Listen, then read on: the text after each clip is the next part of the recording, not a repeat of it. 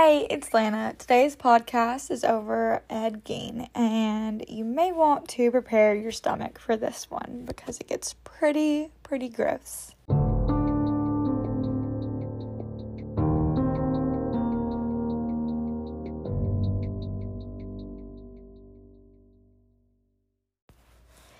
Ed Gein was a notorious killer and grave robber.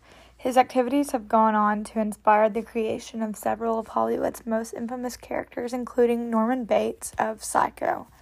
So, who was Ed Gein? Edward Theodore Gein grew up in a repressive household with an extremely controlling mother. After she passed in 1945, his mental health disintegrated. After Gein was apprehended as a suspect in a 1957 murder, the investigation of his home yielded a highly disturbed man who kept human organs and fashioned clothing and accessories out of body parts. He spent the rest of his life institutionalized.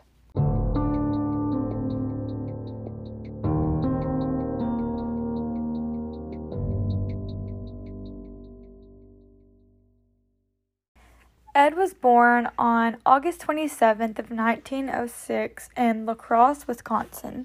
He was the son of George and Augusta. His father was an alcoholic and his mother was super religious. He also had an older brother, Henry. It has been said that Ed grew up in a household ruled by his mother's puritanical preachings about the sins of lust and carnal desire. Around 1915, Augusta moved the family to a farm outside Plainfield, Wisconsin. Except for attending school, Gein rarely left the farm. After their father died in 1940, Ed and Henry began working more odd jobs to support the family. In 1944, the brothers were burning brush on the property when the fire raged out of control. Henry was found dead, and although it was initially believed to be the result of the fire, the circumstances surrounding his death, as well as Gein's later activities, led to conjecture that Ed himself was responsible. Gein was devoted to his mother, so much so that he never left home or even dated women. However, after she died in late 1945, he began increasingly deranged.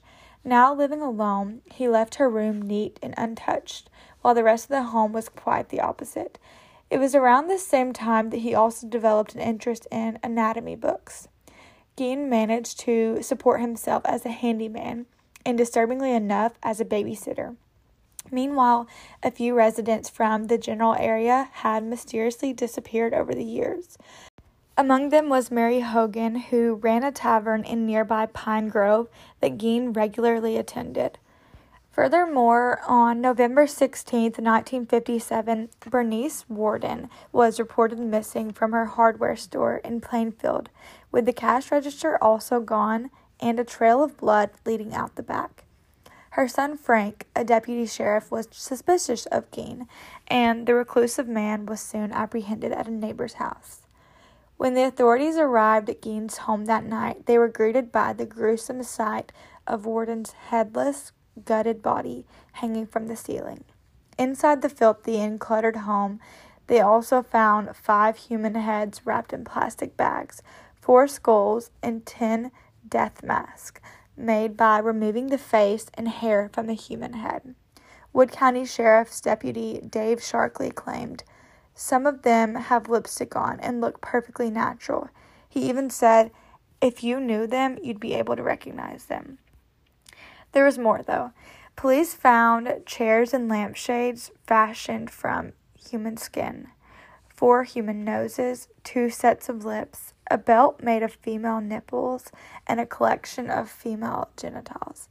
Two of the body parts in Gein's collection belonged to teenage girls, and authorities concluded he likely murdered these girls. On the stove was a saucepan containing a human heart, later identified as belonging to Worden. There was a wastebasket made from skin and skulls fastened to Gein's bedposts. Bowls were made from the tops of human skulls, also. Under questioning, Gein confessed to killing both Bernice Worden and Mary Hogan three years earlier. He also admitted to digging up numerous corpses for cutting off body parts, practicing necrophilia, and fashioning masks and suits out of skin to wear around the home. He said the grotesque artifacts in his home were from grave robbing visits he made to nearby cemeteries. With that sort of evidence, authorities attempted to connect him to other murders and disappearances from recent years, but were unable to draw any definitive conclusions. Gein's lawyer, William Belter, entered a plea of not guilty by reason of insanity, and in January of 1958, Gein was found unfit to stand trial. He was committed to Central State Hospital, where he variously worked as a mason, carpenter's assistant, and medical center aide. In early 1968, Gein was determined fit to finally stand trial. That November, he was found guilty of the murder of Worden. However, he was also found insane at the time of the murder, and as such, he was recommitted to Central State Hospital. Save for his attempt to petition for a release in 1974, which was rejected, the mild mannered Gein made virtually no news while institutionalized. Later that decade, his health failing, he was transferred to the Mendota Mental Health Institute, where he died of cancer and respiratory illnesses on July 26 of 1984.